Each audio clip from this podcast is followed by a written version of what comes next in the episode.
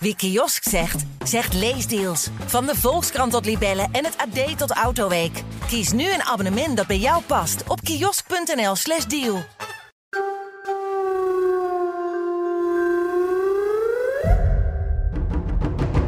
Staan de VVD en groep de Mos staan fucking alweer buiten de poort. Dat kan toch niet? Maar toen ging het hier helemaal mis op het stadhuis. Dat is ook waarom ik het OM echt super kneuzerig vind. Ze gaan er echt voor. Beluister de nieuwe afleveringen van O de Mos op ad.nl slash podcast of via je favoriete podcast app.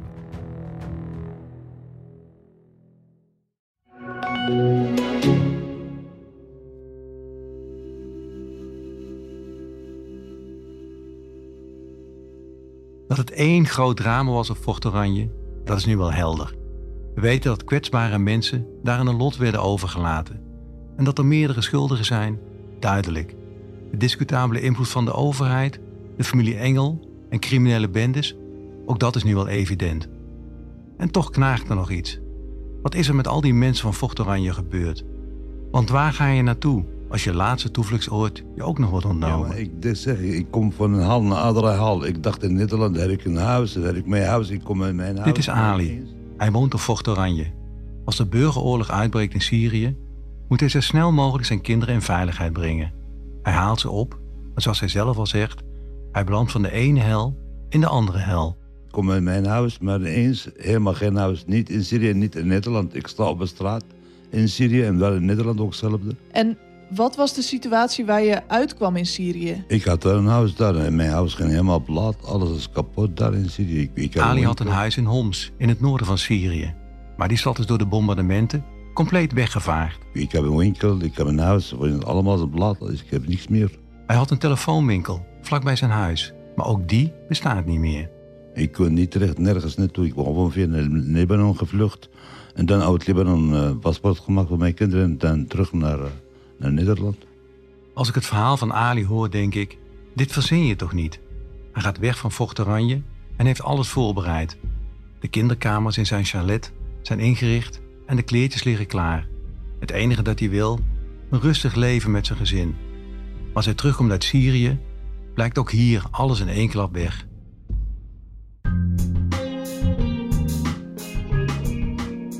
Ik ben Peter Ullebroek en ik maak deze podcast met mijn collega's Pieter van der Akker en Fieke Nobel. Dit is de Erfenis van Engel, een podcast van B en de Stem, het AD en de aangesloten regionale dagbladen. Dit is aflevering 6, Ontheemd. Mag het even dat ik het even goed begrijp? Je komt dus terug in Nederland met je twee kinderen. Hoe oud Drie- waren drie kinderen. Drie kinderen. Hoe Ja. oud waren die op dat moment? Ja, die kleinste was eh, vier jaar, vier en een half. En de andere zes en een half en de andere negen jaar. Dus je komt terug naar Nederland in de veronderstelling... je kan weer terug naar, naar waar je woonde, op Ja. Fort Oranje... Ja, ja. om daar eh, je kinderen in... in eh, Ik kom gewoon naar het treinstation. Ze haalt mij daar op bij het Breda Centraal Station. En toen? En ze vertelt mij gelijk, jij, jij hebt geen huis meer. Ik schrok het dood. Wat is dat? Wat is toch geen huis? Ze zegt, ja, wij gaan een oplossing zoeken. Nou, en toen ben ik naar eh, Fort Oranje gegaan. Nou, bij portieren staan buiten.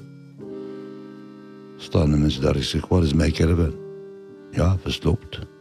Hoe kan dat nou? Wat ga ik nou doen? Dus Gewoon je stond daar langs die drukke weg, Ja, achter op de hek. deur met een portier buiten. Ik mocht niet binnen. En drie kinderen die helemaal kapot moe. eh, Naar eh, reizen ver. Ik ben reizen met auto's terug, niet met vliegtuig. Je bent helemaal met, met de auto vanuit Ja, Syrië deze ja, kant met de vriend. Met de vriend uit Duizenden kilometers en dan kom je Ja, hier aan. Vijf dagen kapot. En dan is je huis moe. gesloopt. Je hebt geen huis. En er zit alles spullen voor mij in de caravan zelf. Alles erop. Alle spullen was je ook Kleding, kwijt. Kleding, alles, tv, alles wat je wil. Gewoon volle huis. Alles erin. Uiteindelijk komen Ali en zijn kinderen op een andere camping terecht. Hij moet weer helemaal opnieuw beginnen. Zijn chalet op Fort Oranje, die heeft hij nooit meer teruggezien. Niet na, dus je hebt veel verloren, veel verliezen. Dus het was voor mij jammer, is weg. Maar ja, daar kan ik niks aan doen. Het is niet bij- alleen bij mij gebeurd, het gebeurt bij iedereen, bij de Fort Oranje. Jammer voor iedereen en ik ben één van die iedereen. Dus klaar. Ali noemt zichzelf één van iedereen.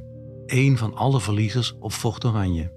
Nou, ik ben wel blij dat jij als een van die iedereen je verhaal hebt willen doen. Nou, dat dank je wel. Ja. Jij ook.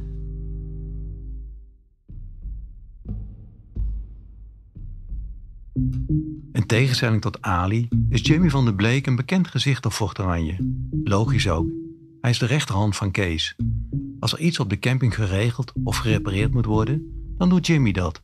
Hij is een van de weinigen die er bewust voor heeft gekozen om op de camping te gaan wonen. Hij heeft het goed voor elkaar. En alles nog bewaard. Alles, hè? Alles nog, hè, van binnenste. Serieus? Ja? Alles bewaard, Nee, ook van draaien. Heb je al in een mapje eh, zitten? Een Bapje? Dat is geen boekwerk ook wat ik heb. Van de gemeente. Jimmy woont er in een caravan, maar wel flink uitgebouwd en met een rijke dierenschare die op een boerderij niet zou misstaan. Ik denk dat het apparaat eigenlijk op hol slaat, maar... Ja, die stapt er nog wel. Nee, komt goed. Uilen, geiten, tot paarden aan toe. Omgeven door een weelderige bloementuin en wat bedrijfswagens. Maar door de ontruiming blijft ook daar niks van over. Op een gegeven moment, ik kom terug van mijn werk, vind het nooit meer. Ik zie daar een grote kraan staan. En ik zie zo mijn aanhangwagen, met tandemmaster aanhangwagen van mijn bedrijf, in die knijper hangen. En daar was de container mee aan. Ik zeg, vriend, dat is mijn aanhangwagen, hè? Begint te lachen, ja, dan zie je, ga niet meer terug. Ze zou ook je dakkapel er even af komen trekken bij jou thuis vanavond. Het is hetzelfde, toch? Politie achter me. Je hebt een grote mond. Ja, dat kan wel zijn, maar ik heb mijn aanhangwagen kort. Ik wil even aangifte doen. He, niks mee te maken, wegwezen. De week die avond nog gearresteerd. Toen moet ik in de cel zitten, omdat ik een grote mond had. Van mijn eigen spullen, hè? Jimmy is niet op zijn mondje gevallen. Het type straatschoffie dat je liever niet Ze tegen hebben echt hebt. alles kort. Terugdenkend aan Vocht Oranje komt de ene naar de andere anekdote bij hem bovendrijven. En eentje die wel heel schrijnend is. Er was een man die liep op de camping. Dat vergeet ik nooit meer. En die was een beetje bangig. En die was altijd maar aan het hout hakken. En hij zag er onverzorgd uit, die man. Maar die, die bleek ook in een, in een kiphok te slapen. Ik zei, kom jij maar eens even met mij mee. Die heeft hem meegenomen voor mij naar mij toe. Die heeft toen brood gegeven. Hij was helemaal bang, was echt bang hoor. Ik zeg, jij blijft hier zitten. Toen heb ik volgens mij Koos van de Spek gebeld en Arnold van de GGD. Want ik heb hier iemand gevonden, die hoort hier niet echt thuis. Die bleek in een kiphok te zitten? En hij bleef een kip geslapen. Je hebt de krant gestaan, alles. Maar die heb ik toen gevonden en ik heb die jongen toen gered. Maar het staat er in de krant dan weer.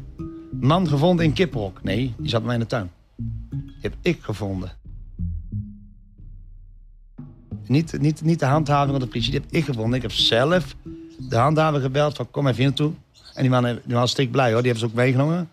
En die nou, voor mij is nou stik goed, die jongen.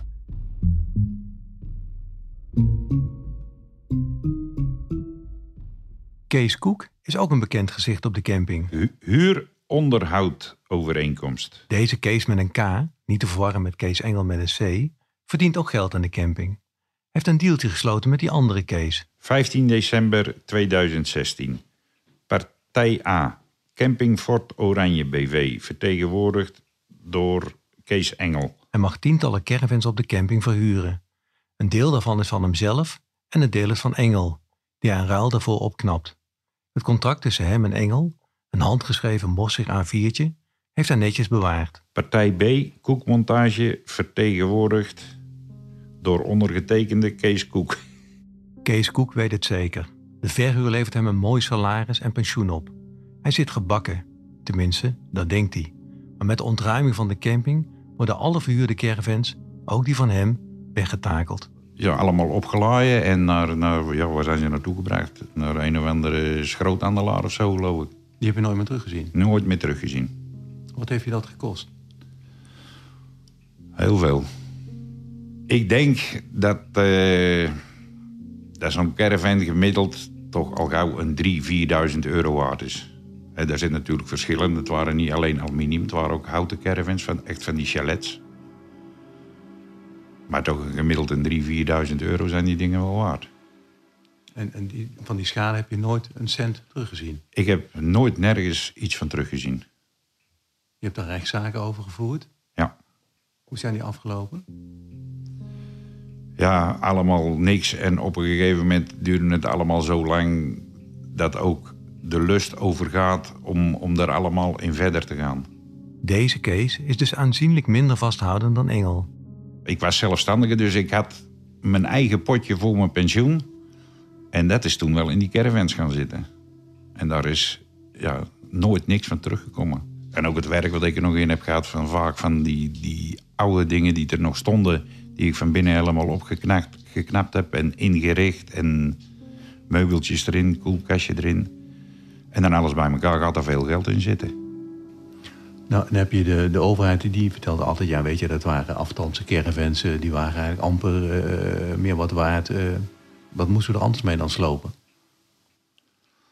Nou, ik heb er heel veel op geknapt hoor. En die zagen En- er goed uit. Die, die, zagen er goed uit. Ja, kijk op de foto, dat, daar staan er ook tussen die ik opgeknapt heb. Ik heb daar ook bij een plaatselijke glaszetter eh, nieuwe ruiten besteld en erin gezet. En dan ziet zoiets er heel anders uit. Hè? En een gordijntje ervoor en dan, dan wordt het weer wat. Dat is wel echt zuur. Dat is zeker zuur. De administratie uit de Vocht tijd heeft hij in een dikke multimap bewaard. Die legt hij op tafel als we bij hem binnenstappen. We mogen de map ook mee naar de redactie nemen. Als we maar plechtig beloven dat we hem teruggeven. Foto's Maar wat zit hier allemaal in, joh? Oh, dat zijn de nummers van, van de vakken waar, waar hij die kermis op had, op had staan waarschijnlijk. G56, G65. Dat op zo door. En er, zit- er staan bedragen achter. Dit is interessant. We zien Even paspoorten kijken. van oud-huurders. Ik zie Jankov, Vooral Roemenen en Bulgaren komen voorbij. Hassanov. Ik zie Marinova. Nog een Hassanov. Van een aantal hebben een telefoonnummer. Op goed geluk doet ze er een paar in. Het enige dat we weten, op Vocht Oranje zijn ze niet meer. Vocht Oranje was een extreem geval. Maar een plek zoals die camping is niet uniek in Nederland. Kijk, de problematiek van Fort Oranje is zeg maar, op kleinere schaal speelt op meer plekken. Dit is Sandra Bekkerman, Kamerlid van de SP. Jarenlang beet zij zich vast in het dossier Vocht Oranje. En ik denk dat je, eh, als je het hebt over criminaliteit, ondermijnende criminaliteit, dat daar eh, nog veel moet gebeuren en dat daar ook hard moet worden ingegrepen. Ik ben ook geen voorstander van wonen op campings, eh, maar ik ben wel groot voorstander van zorgen dat er voor iedereen eh, een fatsoenlijk dak eh, boven zijn, haar hoofd is. En juist, ja, dat, dat, was, ja, dat is nog steeds denk ik onvoldoende. Ehm, dus dat vind ik een probleem. En het tweede probleem is eigenlijk dat er in de Kamer en ook in gemeentes stemmen opgaan om wel wonen op campings toe te staan. Ook eh, de mensen die eerder geen oog hadden voor wat het betekende bij zo'n ontruiming, zeggen nu ja, nee, laten we dat toch maar een beetje toestaan. Of laten we toch maar eh, een oogje dichtknijpen als daar eh, arbeidsmigranten zitten of kwetsbare gezinnen Het heeft ook wat te maken met het enorme woningtekort in Nederland. Maar ook het woningtekort is natuurlijk een, een crisis die veroorzaakt is door politieke keuzes. En het zijn wel heel vaak de partijen die zeggen: ja, we hebben, er is een enorm tekort aan sociale huurwoningen.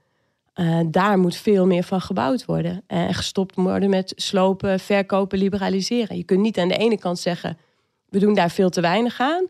Eh, en aan de andere kant ehm, ja, mensen in zulke omstandigheden op campings laten zitten. Campings zoals deze worden ook wel crisiscampings genoemd. In de buurt van Vocht Oranje kan ik er zo nog een paar aanwijzen waar ik me zorgen over maak. Ik denk aan de Witteplas en Schijf en Villa Park Panjevaart en Hoeve. Dat klinkt misschien chic, maar daar wonen nu zo'n 700 Oost-Europese arbeidsmigranten. En die wonen niet in luxe, dat weet iedereen. Jullie maken je zorgen over de mensen, hè? Waar, waar blijven ze? Eh, is, is, is, is ooit bekend geworden waar die mensen zijn gebleven? Ja, daar hebben we ook heel vaak vragen over gesteld. En dat was ook wel eh, pijnlijk, want op een gegeven moment kwamen natuurlijk ook berichten dat mensen eh, naar andere campings werden gestuurd. Eh, ja, dat is natuurlijk heel krom. Hè, dat de overheid zegt, ja, we doen dit, want je mag niet op een camping wonen. Ehm, maar we regelen niks voor je. eh, en je komt weer op een camping terecht. Dat, dat vonden we echt eh, heel heftig, omdat nou, dat ook wat ons betreft geen goede plek is. Ehm, een deel van de mensen is natuurlijk vertrokken. Hè, weten we gewoon echt niet waar ze terecht zijn gekomen. Maar we merkten ook toen we gingen doorvragen dat de minister zei: ja, dat is bij de gemeente ook niet bekend. Eh, hoeveel mensen hebben er nou een sociale huurwoning gekregen?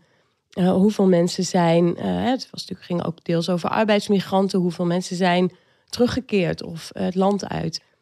Ja, voor een heel groot deel zijn we daar nooit achter gekomen, ondanks dat we daar vaak naar gevraagd hebben. Voor een deel was ook de overheid die mensen naar Vocht Oranje stuurde. Hè, van, als ze nergens meer terecht konden, nou, probeer het maar in Vocht Oranje.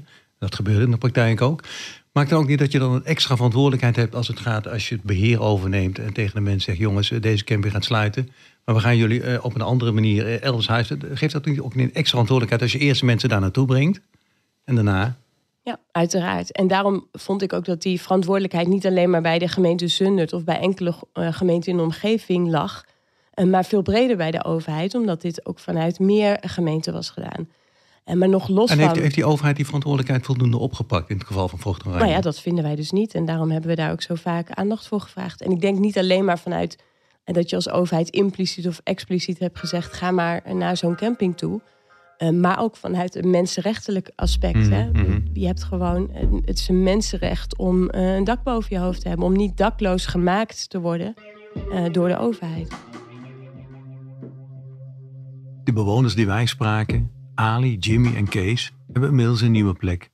Het blijft speculeren, maar waarschijnlijk is dat de reden dat we hen wel konden bereiken. In tegenstelling tot al die anderen, waarvan we alleen maar kunnen hopen dat ze hun leven weer op de rit hebben gekregen.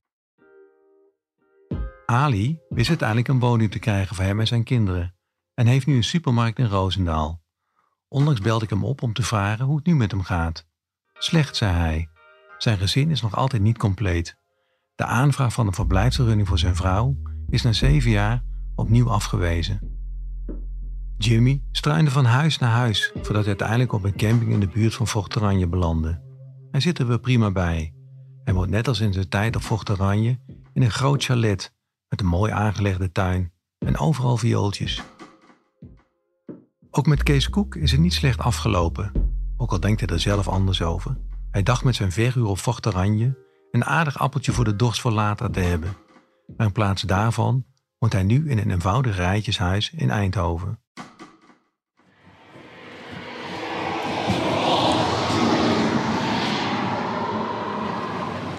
Goeiedag. Goedemorgen, mag ik u wat vragen? Pieter en ik zijn een rijke vorsel, net over de grens in België. Komen jullie hier uit het dorp, uit Rijkenvossen? Ja, wij Dit is de plek waar Kees de laatste jaren van zijn leven doorbrengt. Na de ontruiming van Fort Oranje moet ook hij opnieuw voet aan de grond krijgen. Ja? Helemaal niets? Nee, hè? Nee? En wat deed hij? Maar dat lukt hem blijkbaar niet. Wie we er ook naar vragen, de bakker, de slager of simpelweg mensen op straat, niemand kent hem een rijke vorsel. Terwijl Kees hier jarenlang heeft gewoond en tijdens deze opname nog maar een half jaar dood is. En woonde die in de? Misschien in Sint-Jozef. Kijk, dit is hem. Wat is hem? Oh nee. Nee? Nee. Kees Engel. Nee. Nee. Misschien wordt wel eens gezien, maar wel de Oh, figuren. hu huisjesmelker dan nog.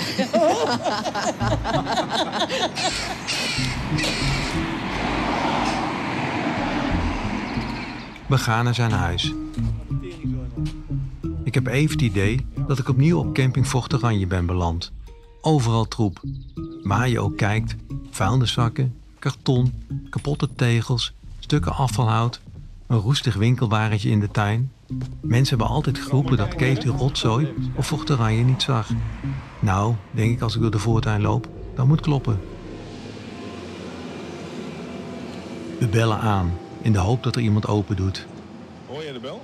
We weten dat Kees getrouwd was, maar ook dat zijn vrouw de meeste tijd in Nederland woonde. Of het huis waar we nu voor staan op haar naam staat, nu Kees er niet meer is. We weten niet wat er is gebeurd met de letterlijke erfenis van Engel. Zijn zoons willen daar niks over zeggen.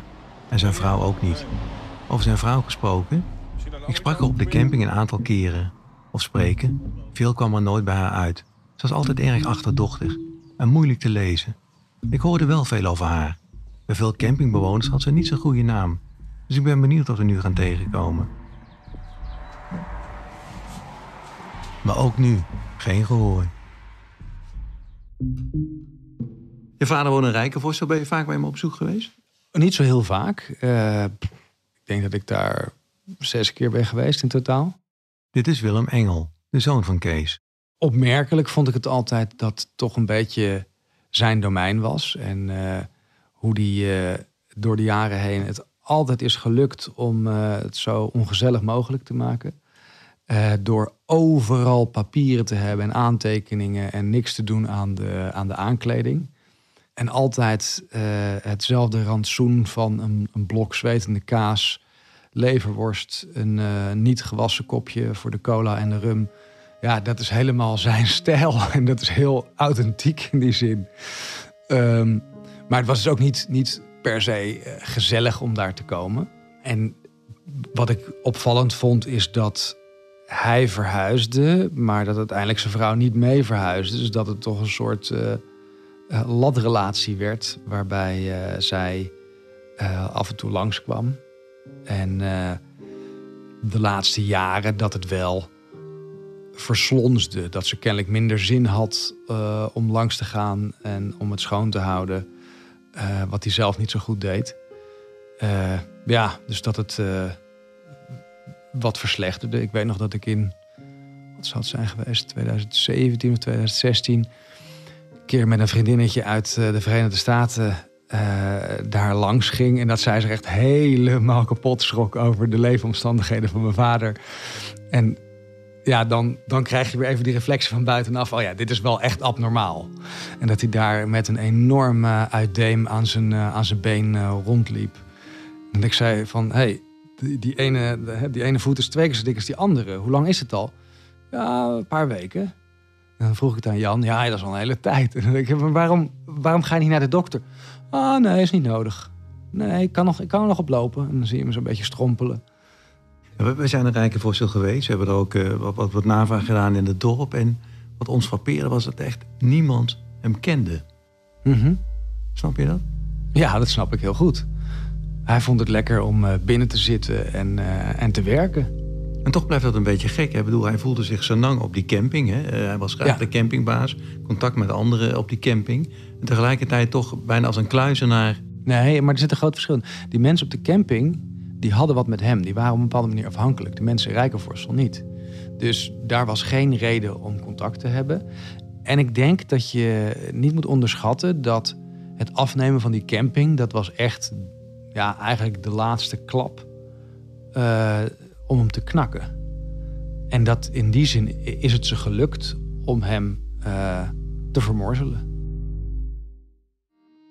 Kees brengt zijn laatste jaren in eenzaamheid door in België.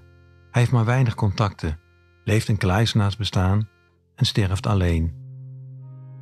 Soms als ik denk aan Engel, tranen komen bijna uit mijn ogen, man.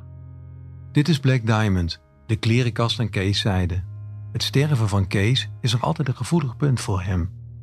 Die dag dat ze Engel gingen begraven, was ik er niet bij. Terwijl ik zeg, Jan zou eigenlijk een ticket voor mij sturen. Dat ik naar die begrafenis van die man ga.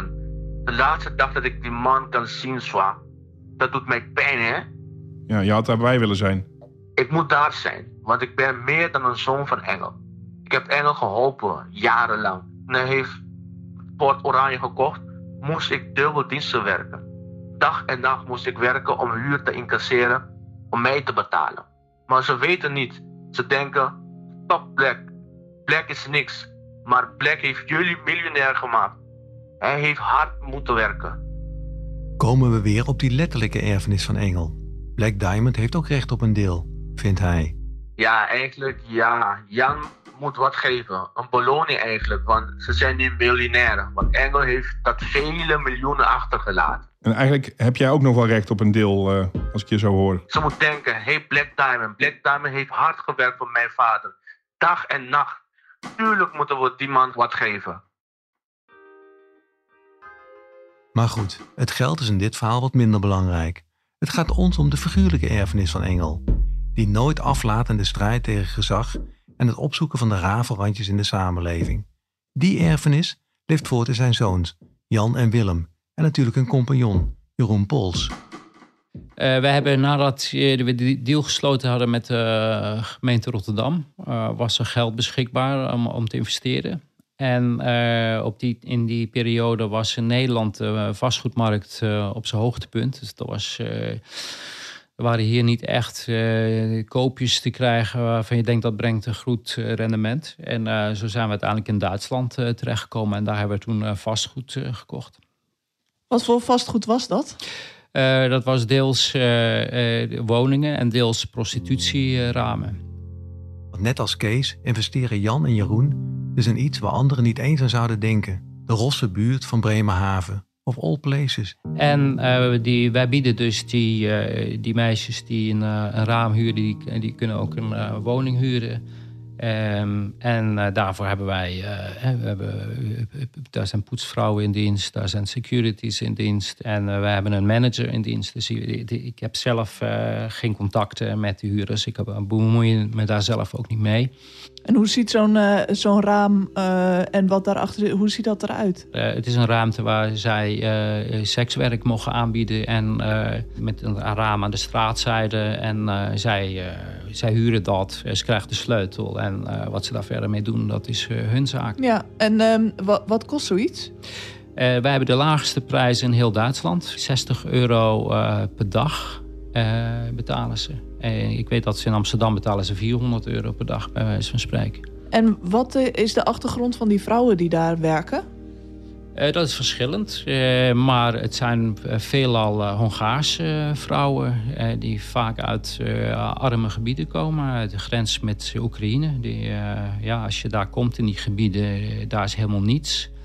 En voor hun is dat een manier om, ze hebben vaak een gezin, om een gezin te onderhouden. En ze onderhouden ook vaak een hele familie.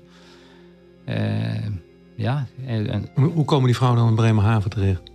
Uh, die nemen de bus. Uh. Hij praat erover alsof het de normaalste zaak van de wereld is. Fieke zoekt contact met sekswerkers uit Bremerhaven. Want we praten liever met hen dan over hen. Is het echt allemaal zo simpel? Je neemt de bus, huurt een raam en kan zo je familie onderhouden. Het lijkt me niet. Maar ook zij praten liever niet met de media. Het valt toch op het lijkt alsof de cyclus van de engeltjes zich blijft herhalen. Of het nou pandjes, caravans of ramen zijn, er zijn telkens kwetsbare groepen aan wie ze verhuren. Ze begeven zich in de rafelrandjes van de samenleving en lijken daar een verdienmodel in te vinden. Zelf zien ze dat anders. Volgens hen doen ze goed en werkt de overheid hen tegen. Of zoals ze het zelf noemen, het systeem. En daar zouden wij als media ook onderdeel van zijn. Voor mij is de overheid een kankergezwel. Uh, en een kankergezwel kan je goed onder controle houden als het rechtssysteem werkt. Uh, dat, zie dat maar als een, als een soort chemotherapie. Dat, dat, dat het aantal kankergezwellen onder controle wordt gehouden. Maar op het moment dat het immuunsysteem niet meer werkt. Wat voor mij bijvoorbeeld de media en de, de, rechtspraak is. Ja, als dat niet meer werkt, dan betekent dat het kankergezwel de vrije baan heeft om zich te vermenigvuldigen en uiteindelijk kom je in situaties zoals waar ik zit in. Kan je dat wat concreter stellen? Wat, wat, wat daar dan voor jou voor mechanisme achter zit? Uh, wat er voor mechanisme achter zit. Ehm, ik, ik zie dat de afgelopen 10, 15 jaar dat de rechtsstaat systematisch is uitgehold. En dat betekent ook dat. zoals bijvoorbeeld de media. die, kijk, ehm, vroeger waren journalisten gerespecteerde uh, deelnemers van de samenleving die een mooie saap reden en een goed inkomen hadden. Uh, tegenwoordig zijn het vaak prostituees die met een stukje lopen leuren. En als ze niet schrijven wat van ze verwacht wordt, dan, hebben ze, dan kunnen ze een hypotheek niet meer betalen. Dus ze zijn niet meer onafhankelijk zoals vroeger. Hoe kom je in die wijsheid? Uh, hoe kom ik aan die wijsheid? Ik, uh, ik, heb dat, uh, ik zie dat met eigen ogen en ik spreek ook met journalisten. En ja.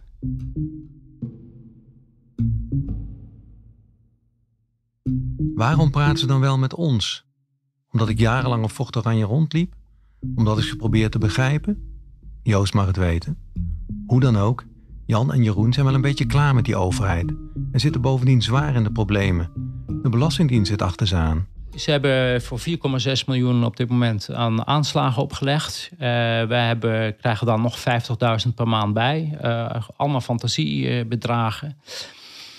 Uh, even om te illustreren, het grootste deel gaat over BTW. Uh, terwijl wij hebben in 2016 met de verantwoordelijke persoon van de Belastingdienst samengezeten om die btw-plicht af te kaarten. En alle experts, ook onze adviseurs, waren het over eens. We hebben geen btw-plicht. Uh, en dan doen ze jaren later een inval en dan zeggen ze je moet miljoenen aan btw betalen. Terwijl na die afspraak met die uh, belastingmeneer hebben wij ook geen btw-nummer gekregen. Omdat wij geen btw-plichtige activiteiten hebben. En daar wordt nu uh, overheen gestapt en dan wordt alles van je afgepakt. De grond wordt te heet onder de voeten van Jeroen en Jan. Ze willen weg uit Nederland. We komen erachter dat ze plannen hebben om te emigreren. naar uitgerekend Paraguay. En op wat voor termijn eh, heb je dat zo in je hoofd? Ja, zo snel als mogelijk. Maar eh, dat is natuurlijk. eh, Fieke zit bij Jan aan tafel. dat hangt van een heleboel dingen af. Want er moet eh, onder andere nog een nalatenschap afgehandeld worden. En, en de- de heel... Maar goed, nu is het plan om, om naar Paraguay eh, te gaan, om te gaan immigreren. Eh, waarom Paraguay? Lekker rustig. Het ligt, ligt ver uit de, buiten de gebaande, ge- de, de gebaande paden. En het is eh, een, een, een grotendeels eh, agrarische samenleving. In kleinere eh, dorpen, steden. Ja, rustig aan. Eerst maar eens eventjes een beetje rust. eh. Ja, maar er zijn heel veel landen die, die daar, hè, die, die, waarvan je kunnen zeggen, agrarisch samen, et cetera, et cetera, ver weg van alles en iedereen. Maar waarom dan juist dat land? Om, omdat niemand daar verder van... Of hè, niemand anders eraan denkt misschien. Ju- juist daarom. En dan het enige land waar geen linkse dictatuur heeft plaatsgevonden. Geen linkse, geen linkse dictatuur. Geen linkse dictatuur. Ja. Wel een dictatuur, tuurlijk. Maar ja, Dus de mensen die altijd roepen dat de rechtsstaat in Nederland zo in het geding is, gaan vervolgens naar een land dat het met de democratische regels helemaal niet zo nauw neemt. Maar goed, wij, wij kennen de familie Engel als, als een familie die eh, eh, strijdvaardig, de ene Ja, rechtszaak naar de andere. Zeker. En nu hoor ik eh, dat de familie Engel van plan is te gaan verhuizen. nou ja, kijk, je, je- rechtszaken kan je ook voeren van een afstand. Dan eh, kan je je advocaat opdracht geven om eh, namens jou een woordje te doen. Dan hoef je niet zelf elk jaar weer overvallen te worden. Het zouden de engeltjes niet zijn of hier zien ze weer een verdienmodel in. Op projectparaguay.nl bieden ze hulp aan bij emigratie naar het Zuid-Amerikaanse land. Durf jij de sprong naar de vrijheid te wagen? Wij zijn jouw helpende hand, lees op de website. Jeroen Pols spreidt zich aan als freedom fighter. Jan als freedom dreamer. Wat, wat ga je dan, daar dan straks doen? Ach, ik, ik, laat ik zo zeggen, eerst tijd ga ik niks doen. Ga ik een boek schrijven. Ga ik, ga ik eh, eh, of notities maken of herinneringen ophalen. En ehm, tot rust komen. Want ehm, twintig jaar strijd voeren, dat, eh, dat, dat is eh, soms best wel stressvol. Geen camping beginnen of zo? Nou, ik heb eraan gedacht, maar ik weet niet of daar zoveel vraag is daar.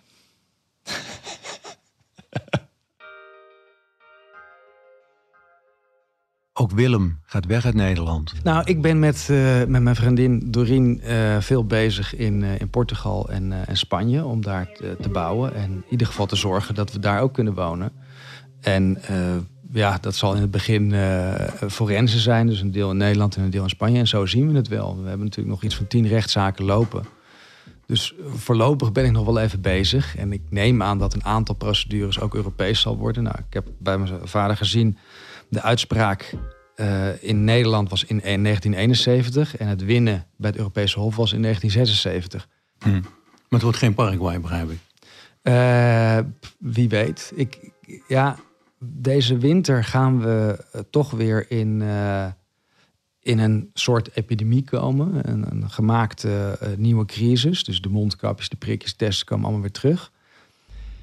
Ja, en als er een, een groot gedeelte van eh, eh, de bevolking meegaat, dan, dan vrees ik het ergste voor Europa. Dan zullen wij echt in een, eh, in een, ook een veel zichtbaardere We spraken Willem in het najaar van 2023. Zijn voorspelling, weten we nu, is niet helemaal uitgekomen. Of moet ik zeggen, helemaal niet. Na de publicatie van deze podcast hebben we veel reacties gekregen. Vooral positief, maar ook kritisch. Maar dat is niet zo gek bij een verhaal waar je op zoveel manieren naar kan kijken. In het verhaal Vocht Oranje zijn er voor ons drie grote spelers. Ten eerste de mensen die op de camping woonden en werkten. Via WhatsApp ontving ik van een van hen dit bericht. Geloof niet in die mooie praatjes van Willem Engel. Zijn vader had geen enkele empathie voor de mensen op de camping. Daar heb ik veel voorbeelden van. Als ze de rekening niet konden betalen, sloot hij meteen de elektriciteit af. Jonge gezinnen met baby's zette hij zonder problemen in de kou. Hij stopte zo acht volwassen mannen in een krotcaravan. Enzovoort, enzovoort. Zijn enige drijfveer was geld, geld en nog eens geld. Wat mij betreft is het niet het hele verhaal, maar het is wel een deel van de waarheid dat we niet moeten vergeten. De tweede speler is natuurlijk de familie Engel. En het zal je niet verbazen, die heeft zo zijn bedenkingen. Jan, jou, jouw reactie tot nu toe op de podcast? Eh, er was natuurlijk, eh, nadat ik de eerste keer eh, de tweede aflevering luisterde, had ik toch wel wat, ja, wat, wat, kritische kriebels. Ehm, omdat ik dacht dat daar of, of, dat, dat, wat, wat feiten onjuist weergegeven werden. Ehm, en, en ja, kijk, wij zijn kritisch. Soms moet je even dreigen en soms. Maar Ja, ja. Ja- Jan, als ik even mag inbreken, dat dreigen, toen we jou vorige week aan de lijn hadden, toen draaide hij zeg maar een kort geding. Eh, ja, omdat ik dacht, eh, of, ik denk dat er een eh, aantal ehm, feitelijke onjuistheden in zaten. En, en daardoor een, een hele verkeerde suggestie eh, werd gewekt. En dan de derde groep, de overheid. Alle instanties die we benaderden, zeiden nee tegen een bijdrage aan de podcast. Mark van Beers, GVD West-Brabant. Dag, eh, dag Mark, met eh, Peter Ullebroek ben je de stem eh, spreken nog even. Ah, dag Peter. Is het jou nog gelukt om nog even overleg te plegen? En het antwoord is, eh, we, kunnen, we kunnen meewerken. Oh, we kunnen, oh dat, is, dat is hartstikke mooi. Ja, ja. Om maar met de deur in huis te vallen. ja, Ik ben duidelijk verbaasd. Ik, ik, ik wil ook wat tegen jou zeggen. Ik vind het ook heel fijn dat ik nu een beetje ruimte heb om, eh, om een klein beetje mee te doen, zeg maar. Mark van Beers, sectormanager bij de GGD, wil achteraf wel reageren. Hoe, hoe kijk jij er nu naar als, als, als, als man van de GGD... Dat er, dat er nu opnieuw aandacht is voor die destijds zo schrijnende situatie op die camping? Ja, daar, daar kijk ik positief tegenaan. Klinkt het is misschien een gek woord, positief. Maar ik vind het goed dat er aandacht voor ehm, er is. Je zegt schrijnende situatie. Dat, dat was het toen heel erg. Ehm, en eh, wat we natuurlijk willen, is dat er, als ik het zo mag zeggen, geen tweede Fort Oranje ontstaat. Met alle problematiek van die Hebben van Vocht Oranje geleerd, denk jij? Ja, dat, ik wil daar. ehm, ik hoop het.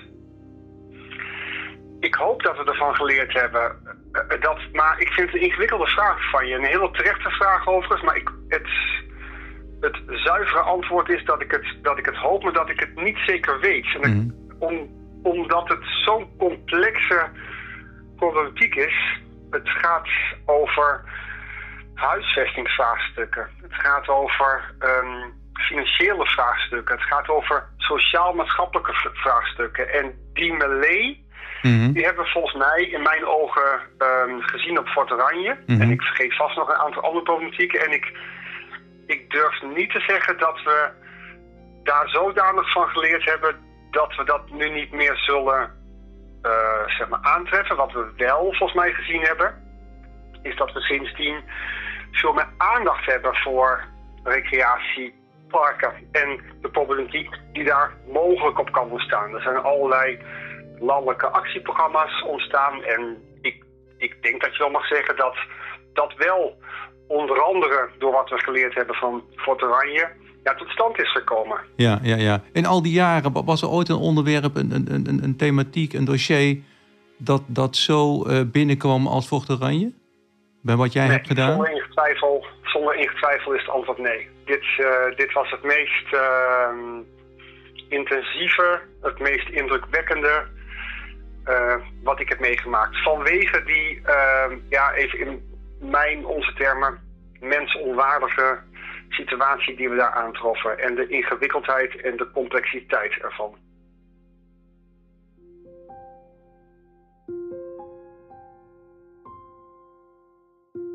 De camping gesloten, hoofdrolspeler Kees overleden en zijn zoons in Nederland ontvluchten. Je zou denken, het boek Vocht Oranje kan dicht. Maar is dat zo? Net als GGD-medewerker Mark van Beers waag ik dat te betwijfelen. Sterker nog, ik geloof er eigenlijk niks van. Vocht Oranje was het product van een eigenaar die niet kon of wilde zien hoe beroerd veel van zijn bewoners erbij zaten. En van een overheid die lang de andere kant op keek, zelfs mensen er actief naartoe stuurde en pas echt ingreep toen het te laat was.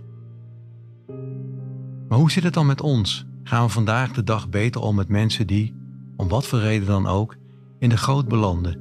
Is er voor hen die wel adequate opvang en huisvesting? Eerlijk gezegd heb ik daar met de huidige woningnood en de bezuinigingen op de gezondheidszorg een hard hoofd in. Er vallen steeds meer mensen door de gaten van het maatschappelijk vangnet. En wij, als samenleving, willen dat lang niet altijd onder ogen zien, want dat voelt ongemakkelijk.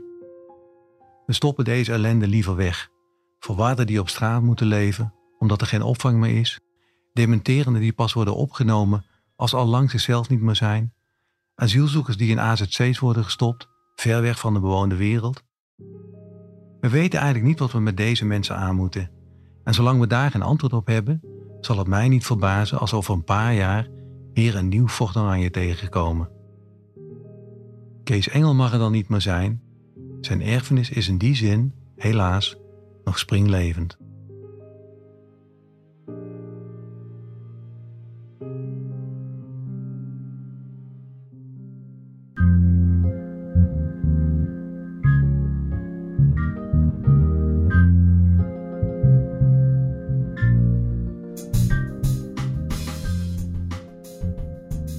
Je luisterde naar De Erfenis van Engel, een podcast van B en de Stem, het AD en de aangesloten regionale dagbladen. Dit onderzoek is gedaan door Pieter van der Akker, Fieke Nobel en mijzelf, Peter Ullebroek. De podcast is gemaakt door Ditya Kabba met eindredactie van Daan Hofstee. De mixage en het sounddesign werd gedaan door Oliver Nijs en de muziek werd gemaakt door Erik van der Westen. Met dank aan Paco Núñez.